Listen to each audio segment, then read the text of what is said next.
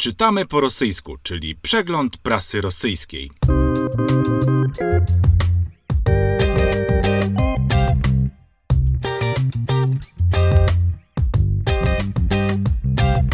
Zapraszają Bartosz Gołąbek i Marcin Strzyżewski. Cześć Marcinie. Czytamy po rosyjsku. Jest 15 lutego i y, zaczynamy nasze kolejne spotkanie. Witam cię serdecznie. Witaj Bartoszu, witajcie wszyscy. Dzisiaj chciałbym zacząć od takiej historii, która jest takim dużym nie, ponieważ minister edukacji narodowej Federacji Rosyjskiej Sergiej Krawcow w telewizji państwowej Rosja 1, czyli Rosja 1, zaprzeczył doniesieniom medialnym, według których nowy, nowy typ pedagoga w rosyjskich szkołach, mm, doradca dyrektora do spraw wychowania, miałby się zajmować y, agitacją polityczną i wychowaniem politycznym w szkołach. Także tu zaczęliśmy trochę od końca, bo zaczęliśmy od tego, że on zaprzeczył. A teraz najciekawszy będzie tutaj kontekst całej tej historii. Tak jak wspomniałem, on zaprzeczył doniesieniom medialnym. Gazeta Kamersant donosiła niedawno, parę dni temu, że mm, źródła w administracji prezydenta doniosły jej nieoficjalnie, że nowy typ pedagoga, właśnie doradca szkolny, doradca dyrektora szkoły, miałby zajmować się wychowaniem politycznym dzieci w rosyjskich szkołach i zajmować się między innymi sprawą niedawnych rosyjskich protestów. I tutaj trzeba to umieścić znowu w jeszcze szerszym kontekście, bo sprawa mm, tych protestów i sprawa dzieci jest sprawą dość szeroko poruszaną, dość ważną. W ostatnich wydarzeniach obserwowaliśmy duży nacisk ze strony władz na potępienie protestów z uwagi na to, że rzekomo, jak władze twierdziły, mm, organizatorzy protestów wzywali do udziału w nich niepełnoletnich tutaj można by powiedzieć, że rozegrała się swojego rodzaju walka o umysły młodych w tym sensie, że największą platformą, która mm, opowiadała o tych protestach, o tym, że one się mają wydarzyć, o tym, czy brać w nich udział, czy nie brać w nich udziału, był, jak się okazuje, o czym rozmawialiśmy w pierwszym naszym odcinku, e, TikTok, czyli platforma społecznościowa zdecydowanie przeznaczona dla młodszych użytkowników. I ewidentnie widać było, że to właśnie ci młodzi chętnie biorą udział w tych protestach, przy czym raczej nie byli to ludzie niepełnoletni. Tutaj obserwatorzy niezależni raczej nie wskazywali na to, żeby na tych protestach tych faktycznie dzieci było wiele.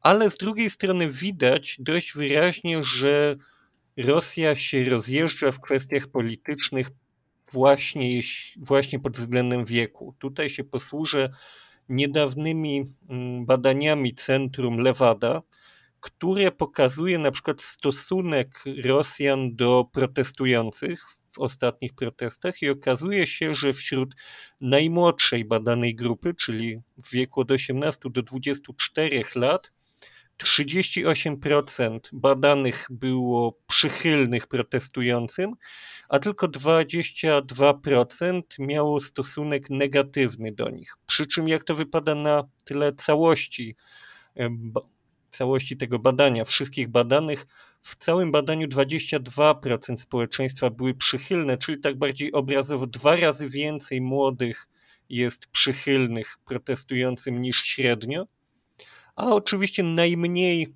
pozytywnych wypowiedzi na temat protestujących było wśród grupy 55, to było zaledwie 16%, i ponad połowa tych seniorów była nastawiona negatywnie wobec tych protestów. W związku z czym, kiedy pojawiła się taka inicjatywa, kiedy pojawiły się doniesienia o tym, że szkoły będą rekrutować doradców, y, dyrektorów do pracy z młodzieżą, którzy mieliby posługiwać się młodzieżowym językiem, docierać do tych młodych ludzi na niższym poziomie, takim bardziej zrozumiałym dla nich, mówić mm, młodzieżowym językiem, mówić o tym, co jest dla tych młodych ludzi ważne, zaczęły się pojawiać doniesienia, że to właśnie jest związane z tym, żeby tych najmłodszych od polityki odciągać, a jeśli już, żeby mieli w tej polityce brać udział, to po tej słusznej stronie. Czemu w tej chwili minister edukacji zaprzecza? I to jest ciekawe, bo faktycznie nie mamy na razie podstawy twierdzić, że te zaprzeczenia mm, są nie będą prawdziwe. Jak najbardziej możemy liczyć na to, że rząd rosyjski przecież nie będzie okłamywał rosyjskiej telewizji i że faktycznie chodzi, tak jak powiedział Siergiej Krawcow, minister edukacji, głównie o organizowanie zajęć pozaszkolnych. No to jest jakaś ciekawostka rzeczywiście. Dlaczego teraz e, tematy się tego typu pojawiają? Y, wskazałeś, że rzeczywiście te, te ostatnie mm, fale protestów ożywiły trochę wątek, e, nazwijmy to tak, polityzacji młodzieży. I on jest oczywiście szeroki i długi jak rzeka. E, zastanawiałem się troszeczkę mm, nad tym, nawet nie wnikając bardzo szczegółowo, w ogóle po co taki doradca mm, byłby umocowany. No bo y, jeśli byśmy popatrzyli na y, system lub różnicę systemową wobec y, przeszłości, to już dosyć odległej, no to przecież mieliśmy w czasach komunistycznych dosyć jasno skonfigurowaną ideologię, chociaż ona się przeterminowała i była już zupełnie passe, to i tak była tłoczona do umysłów młodych i starszych ludzi. A teraz no w zasadzie nad jaką ideologią mm, ta kontrola miałaby być prowadzona, bo naprawdę trudno jest sobie wyobrazić, żeby ktoś mógł zdefiniować dzisiaj w sposób, e, no nazwijmy to, po prostu racjonalny, nawet nie naukowy, czym jest ideologia putinizmu. Załóżmy, że taka by powstała, prawda? A samo pilnowanie, a samo pilnowanie młodzieży, żeby ona się nie polityzowała i nie odchodziła, nie odbijała, jeśli to miałby być cel, oczywiście, jeśli, żeby nie odbijała od takiego, nazwijmy to, głównego nurtu albo żeby straciła właśnie niestety, co ja podejrzewam bardziej, straciła zainteresowanie polityką, no to y, miałoby raczej wymiar taki trochę policyjny, tak mi się, tak mi się wydaje. Tutaj jeszcze warto powiedzieć to, na co zwraca uwagę wielu ludzi w Rosji nastawionych y, sceptycznie wobec władzy, to to, że właśnie w tej chwili obserwowaliśmy bardzo silny atak na wszelkie próby wciągania młodzieży Y, prawdziwe i nieprawdziwe próby wciągania młodzieży w działalność polityczną, a oni zauważają, że jedyna Rosja dość chętnie przyciąga właśnie młodszych do działań polityczno-polityczno-patriotycznych, też bym powiedział. Ja sobie mm, zacząłem przypominać, jak to było w roku 2007, kiedy razem byliśmy w Moskwie 9 maja i tam tamtego dnia pamiętam, że występy na tych ulicznych scenach zespołów dziecięcych to było coś raczej powszechnego na ulicach Moskwy.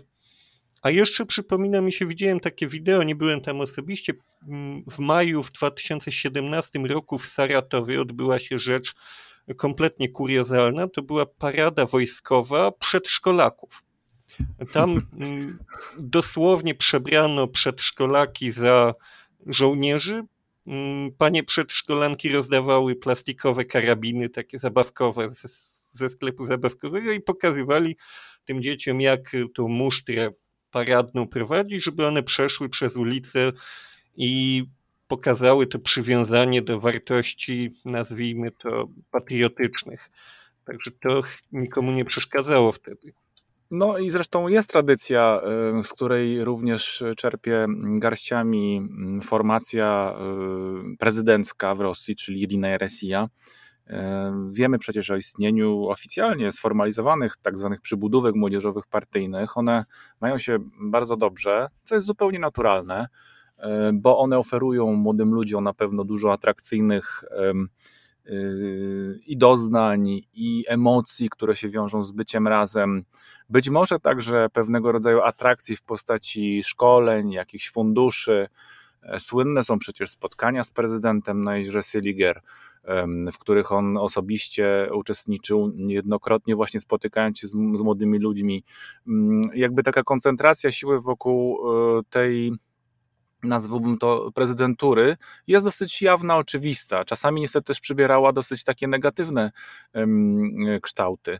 E, ale jeśli chodzi o szkoły, o dzieci w wieku szkolnym, no to myślę, że tutaj jest dosyć grząski rzeczywiście grunt, bo jednak też te pokolenia się troszeczkę wymieniają. Szkoła rosyjska jest oczywiście inna niż ta, którą my znamy z naszego doświadczenia polskiego, ale przecież i też tutaj w Polsce mamy pytania o zakres polityzacji zajęć, tego, co wypada nauczycielowi powiedzieć w trakcie spotkania z młodymi ludźmi, a czego nie wolno mu powiedzieć, albo nie powinien, czego, czego nie powinien mówić. Więc jeśli chodzi o tą też o to zaangażowanie rodziców w tą kwestię, to też byłoby bardzo ciekawe, na ile oni byliby podatni na to i być może już taka jakaś taka wewnętrzna kontrola i tak tam już rzeczywiście jest realizowana właśnie poprzez, nie poprzez system, ale poprzez właśnie e, rodziców najzwyczajniej w świecie, którzy mają swoje obawy i po prostu boją się, żeby te dzieci nie za bardzo się e, rozkręciły politycznie. I jeszcze raz dobitnie bym tu chciał powiedzieć, co chyba już wielokrotnie udało mi się powtórzyć, że nie wydaje mi się, że tutaj akurat sam Nawalny byłby obiektem ich marzeń, ale po prostu e, akcja sprzeciwu, która jest zupełnie naturalna dla młodych ludzi. Potrafią się młodzi ludzie po prostu sprzeciwiać mm, za każdym razem e, w swoim pokoleniu wobec panującego świata i, i pewnego rodzaju moda lub taka emocja z tym związana na pewno im będzie teraz w najbliższych miesiącach wciąż towarzyszyć, więc ruch ministerstwa wydaje się być no, przewidujący. W tej chwili może przejdziemy już do następnej nowości, bo o ile do, do niedawna to właśnie te polityczne wydarzenia były najważniejsze, to w tej chwili Moskwa ma zupełnie inne problemy i nie tylko Moskwa, ale i większość kraju. Te problemy przybrały w ostatni weekend od piątku postać Śnieżyc. Самая сложная ситуация на МКАД, где буксуют большегрузы и собирают после себя многокилометровые заторы. По данным ЦУДД, самая крупная с начала года пробка была зафиксирована сегодня. На внешней стороне МКАД от Строгино до Профсоюзной длиной 25 километров. Водители потеряли в ней почти 4 часа. Взлетели цены на такси и услуги курьеров. В столичных аэропортах задержали и отменили более сотни рейсов. W Moskwie 12 lutego spadło w ciągu trochę ponad doby trzy czwarte miesięcznej normy opadów śniegu. Synoptycy mówią, że to była największa śnieżyca od początku lat 70. Oni wskazują, że to rok 1973 był takim ostatnim rekordowym. W niektórych miejscach rekordowych w Moskwie mm, pokrywa śnieżna miała aż 70 centymetrów.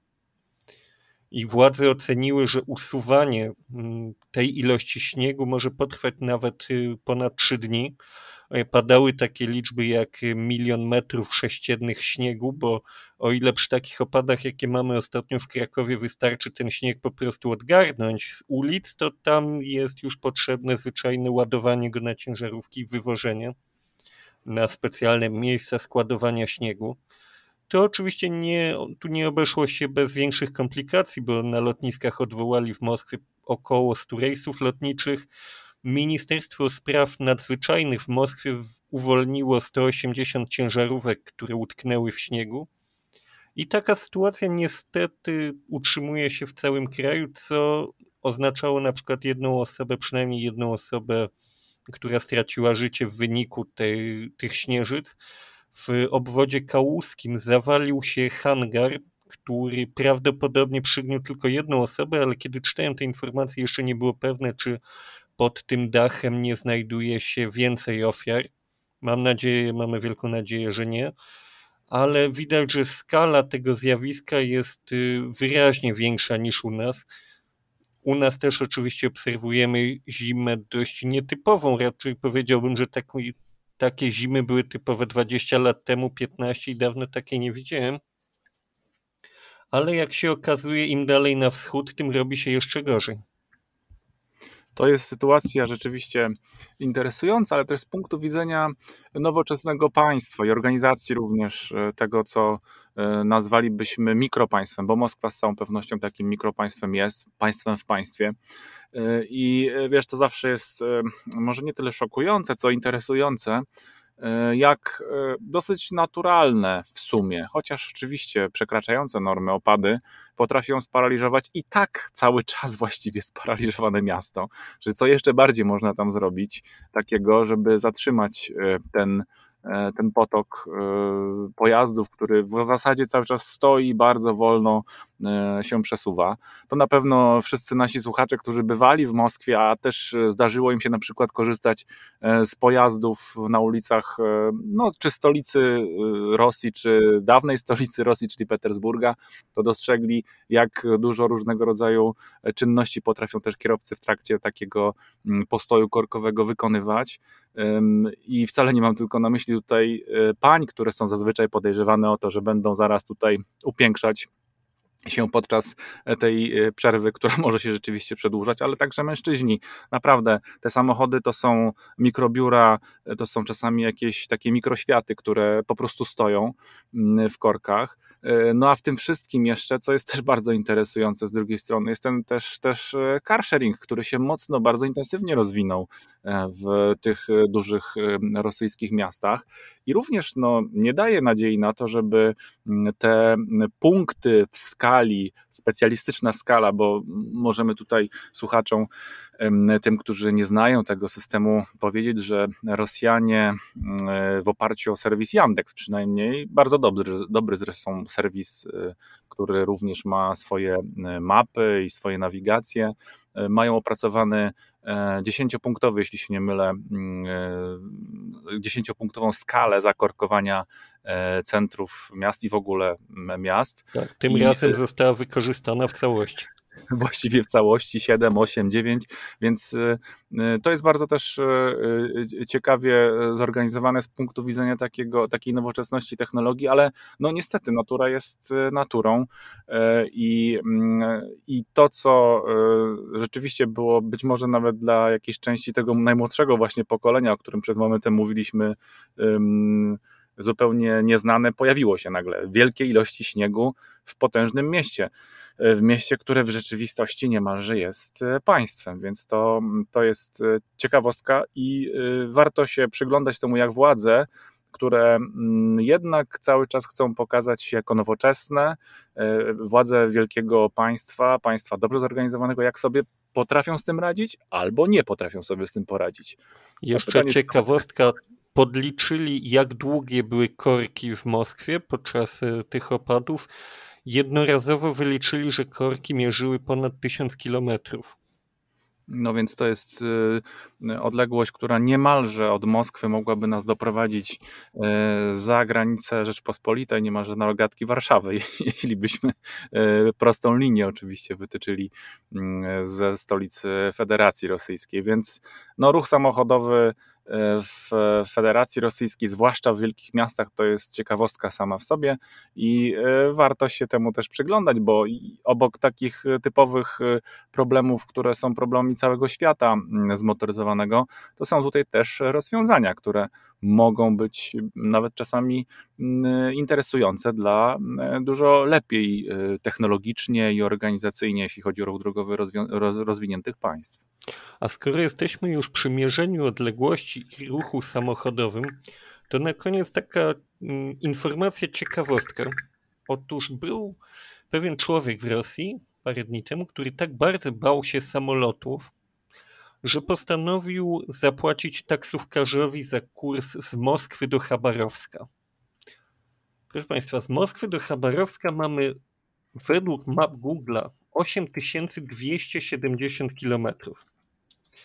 To jest bardzo malownicza trasa. Można by powiedzieć, że wręcz krajoznawcza. Przez takie miasta jak Jarosław, Perm, Jekaterynburg, Omsk, Nowosybirsk, Irkuck, Ulan-Ude, Cite, Skoworodino. I według tych samych map Google taka trasa zajęłaby 108 godzin. Żeby dać w Państwu jakieś, jakiekolwiek wyobrażenie na ten temat, to z Krakowa 8000 kilometrów myślę, że spokojnie do Stanów Zjednoczonych byśmy e, tutaj przejechali, gdyby oczywiście była taka możliwość, żeby przejechać. Nie mam pojęcia, dlaczego ten człowiek nie wybrał pociągu, bo sobie przeliczyłem, że według wiadomości portalu Chabarowskru, takiego regionalnego, ten kurs kosztował 250 tysięcy rubli, czyli 12 600 złotych. A koszt pociągu, biletu w jedną stronę, takim najlepszym według mnie typem pociągu, czyli plac kartą, to byłoby zaledwie 8600 rubli, czyli 435 zł. Wielokrotnie mniej. Bogatemu nie zabronisz, jak mawia porzekadło. To jest jedna kwestia. A druga kwestia, mm, jak mm, przyglądałem się mm, temu zagadnieniu, no tutaj też mogło dojść być może do jakiegoś mikro-nieporozumienia e, z kierowcą, który jak się okazało, zresztą nie jedyny on e, tutaj e, w Moskwie i w potężnych miastach rosyjskich reprezentuje narodowość nierdzennie rosyjską, jak to się czasami mówi. E, to był obywatel e, Kirgistanu, jeśli się nie mylę, tak. Więc może tutaj doszło do jakiegoś e, mikro-nieporozumienia, a mm, pan, który zasiadł, był na tylnym, jak zakładam, fotelu tego pojazdu, był na, w, na, w, stanie nietrzeźwości alkoholowej i może tak po prostu to spowodowało, że nie dogadali się, no ale chyba autorzy artykułu nie mówią, jak długo ta podróż trwała. Nie mówią, trudno powiedzieć, bo za należy zakładać, że gdzieś po drodze musiały zdarzyć się jakieś y, postoje, bo zakładając, że te 108 godzin według Google'a to jest nawet y, przesadzona ilość, no to jednak na, nawet 90 godzin za kierownictwem jest absolutnie niemożliwe. Przy czym właśnie tak jak mówiłeś, kierowca z Biszkeku stwierdził, że to była bardzo mm, poznawcza wycieczka, choć pasażer dużo pił wódki ale jednocześnie było powiedziane, że on zamówił te, ten przejazd przy użyciu aplikacji. W związku z czym prawdopodobnie on tam podał, dokąd chce jechać, jednak już w trakcie jazdy anulował to zamówienie i rozliczył się z kierowcą gotówką. Tak, a, a, a, być może sam kierowca uznał, że to jest jakaś pomyłka, no a tak czy inaczej e, zaryzykował i przyjął to zlecenie, prawda, i podjechał. Zresztą z tymi kierowcami, szczególnie e, reprezentującymi narody środkowej Azji, którzy e, kursują w e, tych taksówkach, które są, które bardzo przypominają Uber, czy tak, to Yandex, też Yandexowa tak, Yandex, aplikacja. Tak, właśnie. No, no więc jest, jest, ich, jest z nimi dużo na pewno przygód i to jest e, w ogóle chyba historia e, zupełnie odrębna. Mam nadzieję, że będzie opisywana. Już wiem z tego, co zwróciłem uwagę, nawet powstają takie, mm, takie seriale, które troszeczkę to obrazują, a YouTube jest pełen różnego rodzaju tak zwanych pranków, które mm, z takimi kierowcami e, są przeprowadzane, więc e, polecam też Państwa uwadze. Oczywiście jest tutaj też odcień, e, tak zupełnie poważnie mówiąc, pewnego rodzaju no, tego, tej kwestii związanej z emigracją, która w nisze się takie różne profesjonalne jest w stanie umieścić. Jak wiadomo, dosyć powszechnie na taki samochód wcale nie najwyższej E, klasy, którym przemieszcza się w, w, tych popularnych korporacjach e, aplikacyjnych e, taki kierowca. Na, na, ten samochód zrzucają się bardzo często jego cała rodzina, z, z, czy to z Kirgistanu, czy z Uzbekistanu. Ten samochód jest też współdzielony, żeby jeździł w zasadzie non-stop z innymi kierowcami, często bardzo rodziną. E, i żywotność takiego pojazdu, najczęściej marki Kia, Hyundai, bo to są bardzo popularne pojazdy w tych, w tych, na tych, jeżdżące w tych, z tymi aplikacjami, no jest bardzo, bardzo niska, więc e, to jest w zasadzie cała legenda wokół tego i pewnego rodzaju system, e, który myślę jest wart opisania i przyjrzenia się, bo jest to też współczesny taki rodzaj no, daleko idącego wyzysku. Wie, wiadomo też o tym, że najbogatsi Rosjanie potrafią po kilkadziesiąt lub nawet po kilkaset takich aut wyleasingować i zatrudnić za bardzo marne pieniądze mm, tych kierowców y, i w zasadzie ich y, wykorzystywać. Na zakończenie tylko dodam, że nie wiadomo, czy kierowcy udało się znaleźć kogoś chętnego na drogę powrotną. Kto zakazywał taksi na Dubroku? Ja. E.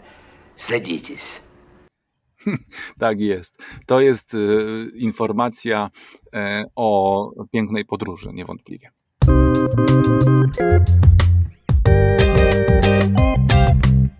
No ja zacznę od dużej sprawy, przynajmniej z punktu widzenia naszego kraju natknąłem się, zresztą mm, nie tylko ja z całą pewnością, ale o tym zaraz jeszcze będę mówił, na artykuł autorstwa prezydenta Rzeczypospolitej Polskiej. Prezydent Andrzej Duda opublikował mm, na łamach portalu i w zasadzie wielkiego medium, jednego z większych mediów rosyjskich RBK, mm, artykuł o bardzo pięknie brzmiącym tytule e, Razwicie przychodzi co swobodej. Bardzo mnie to zainteresowało. W ubiegłym, w weekendowym wydaniu bodajże również redaktorzy Gazety Wyborczej zwrócili uwagę na mm, tą aktywność prezydenta Andrzeja Dudy. No więc sięgnijmy do tego tekstu. Mm, otóż y, jest to artykuł, który został właściwie umieszczony jako swoistego rodzaju tekst, y, no, sponsorowany, tak bym go nazwał, oczywiście w kontekście politycznym, warto o nim tak mówić. Mm, prezydent y, Polski prezentuje w nim, jako autor oczywiście, choć zakładamy, że to jest na pewno zbiorowe autorstwo, takie teksty nie powstają wyłącznie na biurku i w komputerze e, tak zajętych postaci, jakimi są prezydenci, ale na pewno jakiś wkład swój, jestem przekonany, w to miał. E, prezydent e, prezentuje w nim, co interesujące, mm, w tym tekście mm, rosyjskim odbiorcom właściwie zarysowuje kształt inicjatywy, która, jak wiemy, jest jego inicjatywą taką flagową, jeśli chodzi o kwestie międzynarodowe, mm, inicjatywę Trójmorza. Ja bym to nazwał osią północ-południe, no, z wyłączeniem Skandynawii. Przypomnę Państwu, bo ci z Państwa, którzy interesują się polską polityką, mm, wiedzą na pewno, jak wygląda ta konfiguracja, ale do tej inicjatywy prezydent Duda zaprasza i zaprosił obok Litwy, Łotwy, Estonii, także Czechy, Słowację, Austrię, Węgry, Słowenię, Chorwację, Rumunię, Bułgarię. I właściwie, jak e, głoszą wszystkie teksty w tej sprawie, ideolodzy tej, tej, mm, tego pomysłu, jak nas informują, ona jest nastawiona głównie na wzmocnienie infrastruktury i gospodarki. No, między innymi priorytety wymieniane w tym, w tym pomyśle to korytarz transportowy Bałtyk-Adriatyk, drogi Via Carpatia, Via Baltica, e, połączenie kolejowe, na przykład tak jak Rail Baltica czy Amber Rail. No, dużo tego jest, inicjatywy samorządowe przy tym. No i właściwie co tutaj w tym tekście jest takiego interesującego, ale z punktu widzenia właśnie rosyjskiego czytelnika? No otóż Znamy głosy krytyków e, w Polsce tego pomysłu e, prezydenckiego, bo on jest głównie prezydencki, ale rząd go bardzo e, stara się wspierać, bo prezydencki minister, pan minister Szczerski, jeszcze w 2017 roku mówił w jednym z wywiadów, że no, oś wschód-zachód chyba jednak nie sprawdziła się, a w nią bardzo dużo inwestycji szło także z punktu widzenia Unii Europejskiej. No i że te inwestycje chyba się jednak nie opłaciły, być może są nawet nieefektywne, może nawet nieskuteczne, więc prezydent e, Duda mm, próbuje narzucić trochę nowy pomysł. No więc nasi krytycy tutaj krajowi mówią, że jest to jednak być może mm, kwestia związana z pewnego rodzaju odrzuceniem dotychczasowej konstrukcji unijnej, troszeczkę antyniemiecki koncept Niektórzy, jak na przykład e, pan Jacek Stawiski, szef TVN24 BIS, mówi o NATO BIS czy EWG2. No, jest tutaj e, kilka na pewno takich haczyków i krytycznych punktów, ale e, co dla mnie jest tutaj interesujące? No, pierwsza rzecz, która się rzuca w oczy, no to i taki, taki jakby centralny punkt odbioru, no to jest to, że prezydent gotowy, gotowym tekstem posługuje się w różnych miejscach, bo trochę sobie dzisiaj trudu zadałem i zacząłem szukać, czy ten tekst nie ma czasami co byłoby oczywistością i się tak zresztą okazało, czy nie ma swojego polskiego wariantu, czy też odpowiednika. No, oczywiście, że tak, udało się to odnaleźć.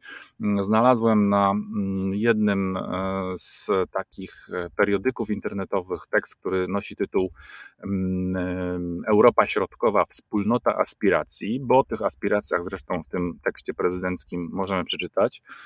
No i y, w zasadzie jest to przeniesiony kropka w kropkę do języka rosyjskiego mm, tekst, który funkcjonuje już w kilku, e, co najmniej, a może nawet kilkunastu miejscach, mm, rozdysponowany mm, za sprawą funduszy, jak sądzę, giełdy papierów wartościowych, bo to jest taka inicjatywa e, wspólna w wielu nośnikach.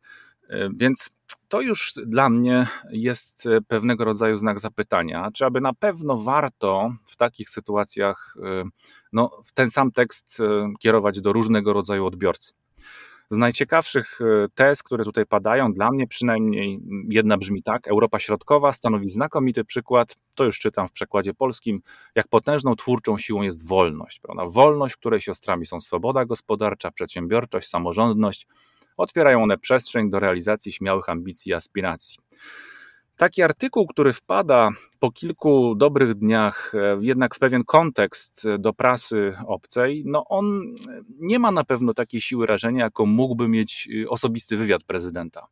Tego mi bardzo brakuje w ostatnich latach. Jakiegoś dobrego wywiadu dla mediów, e, nie tylko zresztą rosyjskich, ukraińskich, białoruskich być może nawet, a czemuż by nie, estońskich, Więcej tego powinno być. Powinniśmy być może częściej z takich instrumentów polityki zagranicznej korzystać. No i oczywiście, cóż Rosjanie biorą z tego tekstu? Werbeka, no punktują oczywiście fragment dotyczący ich agresywnej polityki wobec Ukrainy. No, robią to zupełnie jasno, konstruktywnie, jak zwykle zresztą można byłoby powiedzieć. Więc jeszcze dwa słowa daj mi powiedzieć, Marcinie, podsumowując. Bardzo dobrze, że polski głos w ogóle znalazł się na łamach prasy rosyjskiej. Bardzo dobrze, że prezydenta głos tam jest. No szkoda jednak, że nie udaje się dotrzeć prezydentowi do odbiorców trochę innymi sposobami, jak mówiłem. Być może wywiadem, albo jakąś inicjatywą, która ich zainteresuje, a może nawet zaskoczy, zmobilizuje do dyskusji, no, jeśli mamy mowę o e, inicjatywie Trójmorza, no to mamy co najmniej dwa poważne morza, które są również w obiekcie zainteresowania Federacji Rosyjskiej. Mowa jest o Morzu Bałtyckim i Morzu Czarnym. No i warto byłoby może na tym mm, koniu trochę pojeździć, bo z całą pewnością Morze Czarne będzie jeszcze długo, długo, przede wszystkim Morze Czarne, długo, długo tym właśnie najbardziej takim żywiołowo e, no, interpretowanym, analizowanym elementem geopolityki współczesnej Rosji. Tutaj przede wszystkim jedno, co mnie bardzo zainteresowało w tym artykule i czego w nim nie znalazłem, to komentarze. Niestety bardzo byłbym ciekaw, co Rosjanie mieliby do powiedzenia pod takim tekstem. Niestety tutaj widzę, że takiej sekcji nie udaje mi się znaleźć. Widać za to no na portalu RBK no liczbę wyświetleń tego tekstu. O ile, o ile oczywiście ten, e, ten licznik nie jest w jakiś sposób przekłamany, to mamy tutaj troszkę minimalnie ponad 10 tysięcy wyświetleń, e, co jak na skalę państwa o takiej liczbie ludności, ponad 140 milionów, to jest po prostu liczba no, bardzo, bardzo skromna. Uboga. Bardzo uboga.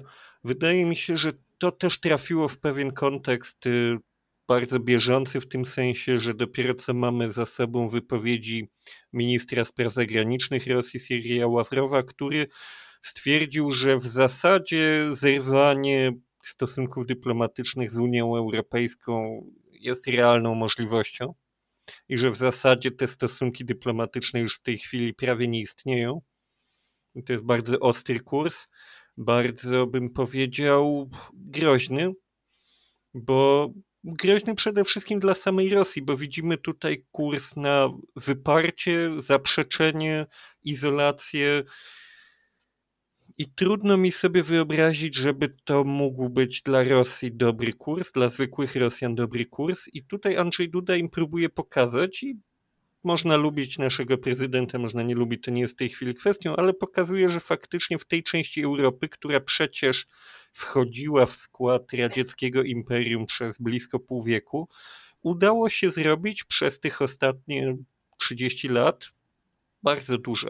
Naprawdę bardzo dużo. To nawet za mojego krótkiego życia mm, Polska i inne kraje naszego regionu bardzo potężnie się zmieniły pod wieloma względami trudno nie oceniać tych zmian pozytywnie i on de facto pokazuje tutaj, patrzcie, wy też byście tak mogli, tylko że szansa na to, żeby taki głos został usłyszany jest mizerna i tak jak mówisz, ten sposób takiego artykułu sponsorowanego to jest coś, co w mojej ocenie nie ma najmniejszych szans dotrzeć do jakiejś sensownej liczby ludności.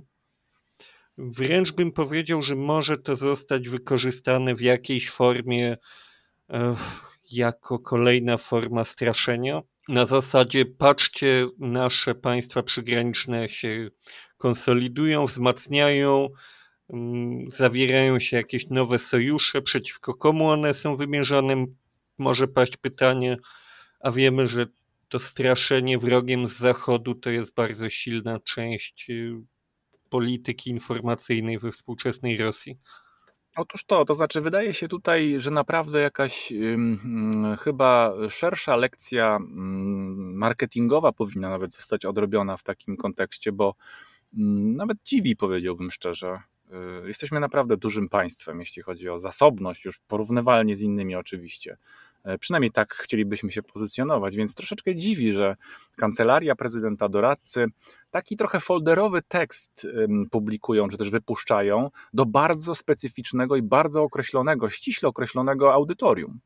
E, RBK to nie jest takie całkiem ostatnie źródło, do którego sięgają e, rosyjscy intelektualiści, biznesmeni i średnie, średni przedsiębiorcy. To się zgodzisz na pewno co do tego. Tak, właśnie to jest też taki, takie medium trochę bardziej ekonomiczne, trochę bardziej biznesowe.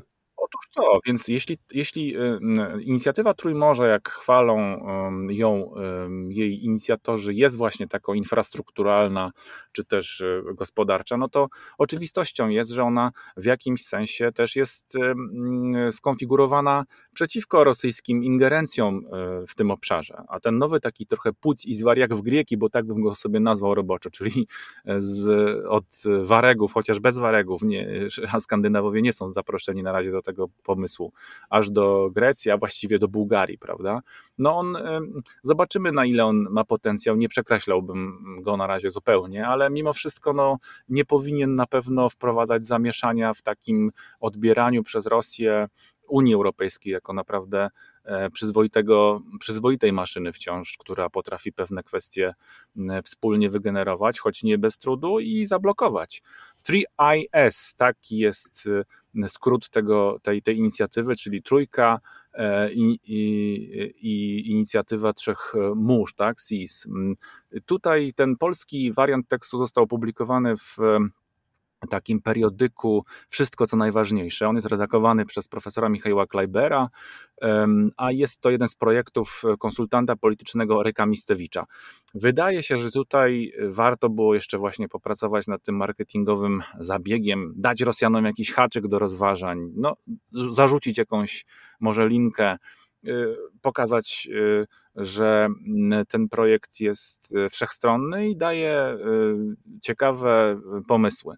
Ostatnia rzecz w tej sprawie, artykuł prezydenta rzeczywiście do dzisiaj przez chyba kilkadziesiąt godzin odsłoniło, bo nie wiemy, czy przeczytało to też, tak jak powiedziałeś, nie ma komentarzy, więc chyba nie ma co się łudzić, że wszystkie 10 tysięcy odsłon to są pełne lektury tego tekstu, ale Nigdy zwraca tak moją uwagę Nigdy tak nie jest, więc mm, y, zwraca uwagę też e, to, że redakcyjne omówienie tego artykułu ma już więcej dużo, wiadomo, 14 tysięcy odsłon, a ono już jest konfigurowane właśnie po rosyjsku, z rosyjskimi tezami, które e, redaktorzy chcieli wyeksponować. A na to już e, ani prezydent, ani kancelaria, ani jego doradcy, no niestety wpływu nie mają w takim, w takim wydaniu. No więc przejdźmy, e, jak już jesteśmy e, przy sprawach e, ważnych, do jeszcze ważniejszych, tak mi się wydaje, z punktu widzenia rosyjskiego, bo niestety boję się, że opinia polskiego prezydenta i projekt polskiego prezydenta no, dla większości Rosjan niestety takim bardzo, bardzo ważnym nie jest. Będę mówił o miłości, a raczej o lubow, bo imię pani, o której chcę powiedzieć, to Lubow właśnie, Lubow Sobol. Mm, wczoraj walentynki, ale wczoraj także Cyryla i Metodego, 14 lutego. Mm, Sobol Lubow, jak e, informuje nas Interfax, a właściwie ona sama w swoich e, serwisach społecznościowych, głównie na Twitterze, mm, jedna z najważniejszych współpracownic Aleksja Nawalnego, mm, została oskarżona o naruszenie artykułu 139 kodeksu karnego Federacji Rosyjskiej. To jest, no, mówiąc po polsku, naruszenie miru domowego. Ja chcę bardzo Państwa uwagę zwrócić na tą postać, ponieważ jest to naprawdę bardzo odważna i ambitna dama w otoczeniu um, Nawalnego. Jedna z wielu zresztą.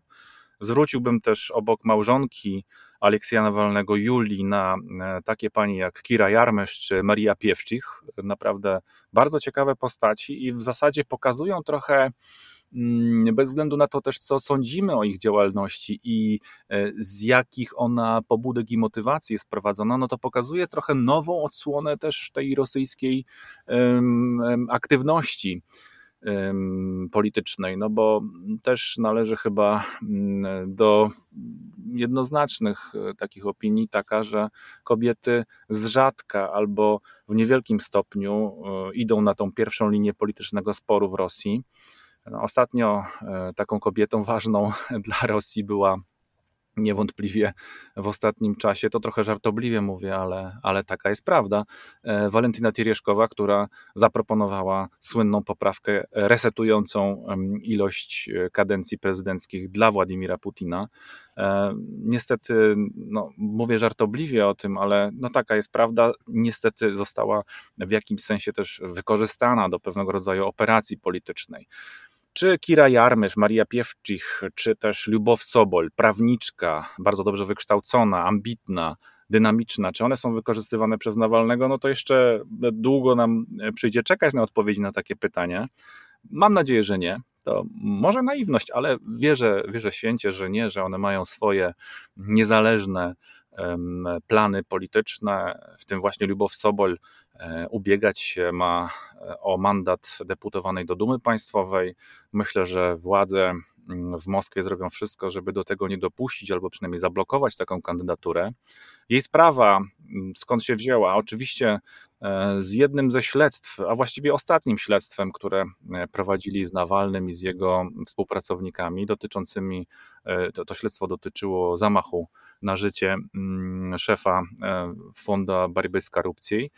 Mm, no i y, próba wtargnięcia do domu jednego z domniemanych e, zamachowców, wtargnięcia czy też no, ujawnienia jego tożsamości. Mm, to miało się stać 21 grudnia, właściwie w światłach kamer, przy mediach. E, Lubow Sobol y, no, była tam na miejscu. E, miała ona wejść zgodnie z aktem oskarżenia do tego mieszkania w oznakowaniu takiej specjalistycznej służby rosyjskiej. Oczywiście nieuprawnione było to użycie e, tego umundurowania, czy też kamizelki Rozpatrybnadzor, czyli coś, co byśmy w polskich warunkach nazwali Urzędem Ochrony Konsumentów. No i zaraz po tym wydarzeniu została najpierw zatrzymana i odwieziona na komisariat policji, no i właściwie mm, Dalej toczy się ta sprawa troszeczkę obok, e, obok już swoją historią. Kara za to wykroczenie może sięgnąć albo 200 tysięcy rubli, czyli w przeliczeniu, w przybliżeniu około 10 tysięcy złotych, albo co gorsze, ograniczenia wolności do lat dwóch nawet.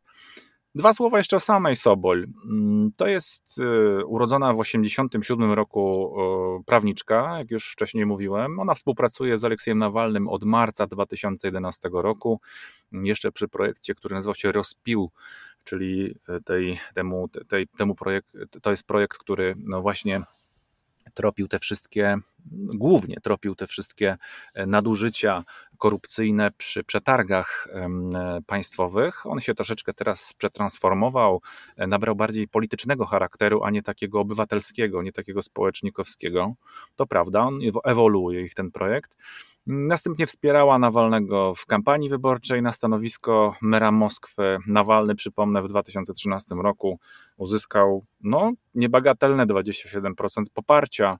Mm, krytycy i y, sceptycy wobec tej postaci, mam na myśli Nawalnego, twierdzą, że bez udziału władz rosyjskich najzwyczajniej w świecie i Kremla taki wynik i w ogóle udział Nawalnego w tych wyborach byłby nie do wykręcenia. Nie wiem na pewno, czy tak jest. E, już bardzo dużo od 2013 roku też wydarzeń mamy za sobą, śledztw sporo. Także takich śledztw, w których sama mm, Sobol mm, bierze udział. Jest autorką, sama osobiście autorką kilku istotnych takich odkryć, na przykład w sprawie reagentów do odladzania w Moskwie, czy budowy kosmodromu Wastocznej. W 2016 roku z kolei była współautorką razem z Aleksiem Nawalnym takiego dużego śledztwa poświęconego Jewgenijowi Prigorzynowi, znanemu powszechnie w Moskwie, w mediach e, niezależnych jako kucharz Putina. No więc e, taka historia, zobaczymy jak się będzie dalej toczyła, to jest otoczenie Nawalnego, bezpośrednie otoczenie Nawalnego i na pewno będzie to oddziaływało nadal mm, na mm, dalsze e, emocje w tej sprawie. To nie jest moje stwierdzenie, ale bardzo mi się spodobało, to mm, powiedział Aleksandr Niewzorow, że protesty w Rosji się skończyły, a władze Rosji dalej je rozganiają. I faktycznie my obserwujemy, że tego typu mm, wydarzeń, tego typu śledztw, postępowań, zatrzymań w Rosji nie brakuje. Tego jest naprawdę sporo i ciężko byłoby tu wymieniać wszystkie. Tam się zdarzyły nawet takie sytuacje kuriozalne, jak zarzuty za wykrzykiwanie mm, haseł na nielegalnym mityngu dla człowieka, który jest niemy, głuchoniemy. I on został oskarżony właśnie o wykrzykiwanie haseł.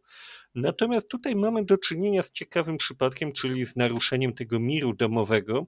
A można by powiedzieć, że ta sprawa ma lustrzaną sprawę, ponieważ w ostatnich dniach korespondentka programu, który jest emitowany w stacji Rosja Adin w Jest i Niedzieli, to jest program, który prowadzi Dmitrij Kisieliow, taki bardzo znany rosyjski prezenter telewizyjny. Ten Kisieliow nie mógł pojechać do Niemiec, ponieważ jest objęty sankcjami, ale wysłał swoją korespondentkę Anastazję mm, Popową, która odwiedziła mm, willę, no w zasadzie dom, ładny dom, jak na standardy niemieckie, podejrzewam, że tylko ładny, a nie, nie bogaty. Odwiedziła willę, w którą wynajmował Nawalny mieszkając w Niemczech po wyjściu ze szpitala. I tam w programie Rosja Adin między innymi pani korespondentka weszła do toalety zaprezentować szczotkę do toalety pokazała, powiedziała, że widać, że błyszczy. To jest oczywiście aluzja do filmu Aleksja Nawalnego, w którym była wymieniona cena szczotki do toalety w pałacu Władimira Putina. Ja już nie pamiętam, ile kosztowała ta szczotka, ale to było coś w stylu metra kwadratowego w Krakowie, także tutaj została... Tak, tak, to było jakieś 700 euro za, ten, e, za tą złotą szczotkę do czyszczenia toalety, mm, w tym rzeczywiście domniemanym pałacu prezydenta Putina. Więc tu zostało pokazane, że faktycznie Aleksiej Nawalny w, Niem... Nawalny w Niemczech także dysponował szczotką do toalety, natomiast to, co każe nam odnieść tę sprawę do sprawy pani Sobol, jest to, że właściciel tej, tego domu w Niemczech złożył zawiadomienie na policję, ponieważ ta grupa zdjęciowa mm, dostała się tam podając się za turystów z Belgii, nie zdradzając swojej prawdziwej tożsamości ani celu wizyty, co e, według niemieckiego prawa nie było legalne, w związku z czym oni prawdopodobnie także będą e, no, czy pociągnięci do odpowiedzialności, to trudno powiedzieć, bo oni już się znajdują w tej chwili prawdopodobnie poza niemiecką jurysdykcją, ale faktycznie także naruszyli mir domowy, także można tutaj uznać, że ta sprawa ma mm, takie lustrzane odbicie po obu stronach politycznej barykady. Chociaż pewnie ten telewizyjny wymiar, o, o, którym powiedziałeś, to chyba ma już nawet taką funkcję auto, autotrollingu. Oni chyba już sami się troszeczkę zapędzili, zakiwali e, w tym e, krytykowaniu albo raczej ośmieszaniu blogera, jak mówią o Nawalnym. Myślę, że powinni jednak, e, zwłaszcza w tak zasobnych mediach jak publiczne rosyjskie, mm, starać się o bardziej wyrafinowane, tak mi się wydaje przynajmniej, metody, jeśli chcą e, akurat sięgać po taką broń, e, bo to jest też broń polityczna dzisiaj, mm, bezusłowno, tak, bezwarunkowo. Mnie bardzo za to ciekawi wciąż, mm, podsumowując, bym wrócił do tego kontekstu, ten kobiecy wymiar tego politycznego protestu. E, zwróć uwagę, że on też mocno się po wschodnich e, krajach ostatnio przesuwa, aż od Polski, począwszy od Warszawy, Krakowa, tutaj właściwie całej Polski, wielkich miast, ale nie tylko wielkich miast, poprzez Białoruś, co ciekawe, a w zasadzie gdzieś tam opiera się teraz o Moskwę, chociaż bardzo delikatnie.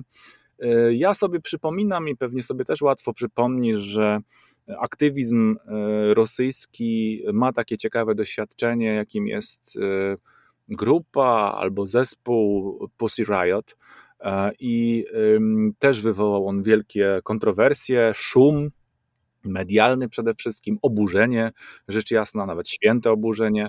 E, kto z Państwa, kto z naszych słuchaczy będzie zainteresowany, to sobie jeszcze to sprawdzi dokładnie, jak to wyglądało i o co chodziło, ale to było już antyputinowskie. A teraz e, Nawalny ze swoim zespołem inteligentnych, dynamicznych, kobiet, y, odważnych, co bardzo ważne również, y, y, i też prześladowanych już w jakimś sensie. No, działa trochę na innej niwie i no, sięga po bardziej takie eksperckie mm, narzędzia, które są w stanie obnażyć, e, mówiąc bardzo eufemistycznie, niedoskonałości państwa rosyjskiego. Tutaj warto jeszcze powiedzieć o ciekawej akcji protestu, zupełnie innej niż te wcześniejsze. Na Starym Arbacie 14 lutego kobiety właśnie z czerwonymi różami stanęły w takim żywym łańcuchu pod pomnikiem e, Puszkina i Natalii Gonczarowej. Także to też jest taka forma protestu, która w naszych czasach przybiera ciekawy wymiar, bo jeśli to kobiety idą na ten protest, to to jest w najbardziej możliwy demonstracyjny sposób pokojowy. Demonstracja złożona z samych kobiet to jest coś, co każdy człowiek odbierze natychmiast jako demonstrację stuprocentowo pokojową, nie, nie zamieszki, nie burdy, tylko faktycznie akcja zupełnie niewinna. I to też no ma tak, swoje znaczenie. Symbolika akcji protestacyjnych y, prowadzonych przez kobiety no, ma naprawdę wiele wymiarów. To są matki, to są żony, to są siostry, to są córki. E, w takim mm, regionie, w takim no, regionie właściwie, bo rzeczywiście sięgamy do potężnej przestrzeni, e, jak już nawet powiedziałem wcześniej, o Polskę się ocierając w takim regionie mm, kobieta, samotna kobieta protestująca, ona też się kojarzy przecież z, z kobietą samotną, którą mężczyzna zostawił w trakcie wojny, idąc bronić swojego kraju. Tu jest bardzo dużo takich kontekstów, no wręcz archetypowych, które obnażają mm, także słabość państwa, które faktycznie e, próbuje w sposób nazbyt brutalny albo po prostu brutalny takie protesty e, pacyfikować. Ostatni tekst, Marcin, na dzisiaj. Y, no, my zachęcamy oczywiście, my chcemy jak najszerzej y, propagować y, czytanie w języku rosyjskim. My czytamy po rosyjsku, ale dla Państwa staramy się po polsku komentować to, co wyczytamy po rosyjsku. Dzisiaj jeszcze jeden tekst właśnie o języku rosyjskim. Tekst pochodzi z oficjalnego e, periodyku rosyjskiego rządu, czyli Rosyjska Gazeta, 9 mm, luty. Na jakim językiem my zaговорим, zaговорим w будущем? Pyta e, autor. Czyli na jakim, językie, na, języku, na jakim języku będziemy mówili e, w przyszłości, w jakim języku, mówiąc już ładniej po polsku, będziemy w przyszłości rozmawiali. To jest wywiad z uczonym Władimirem Aupatowem, E, no i y, jest tutaj mowa o oczywiście potężnej inflacji języka e, angielskiego, który wprowadza się do rosyjskiego i do Rosji mm, w bardzo dynamiczny sposób. To jest, to jest jasne i oczywiste od dłuższego czasu. Niektórzy twierdzą, że to jest jeden z właśnie z takich żywych dowodów, język rosyjski jest jednym z żywych dowodów swoistej przegranej e, Związku Radzieckiego, a później również jej dziedziczki Rosji w wielkiej zimnej wojnie, prawda, tej e, ideologiczno-gospodarczym konflikcie, który toczył się od w zasadzie lat, drugiej połowy lat 40. XX wieku.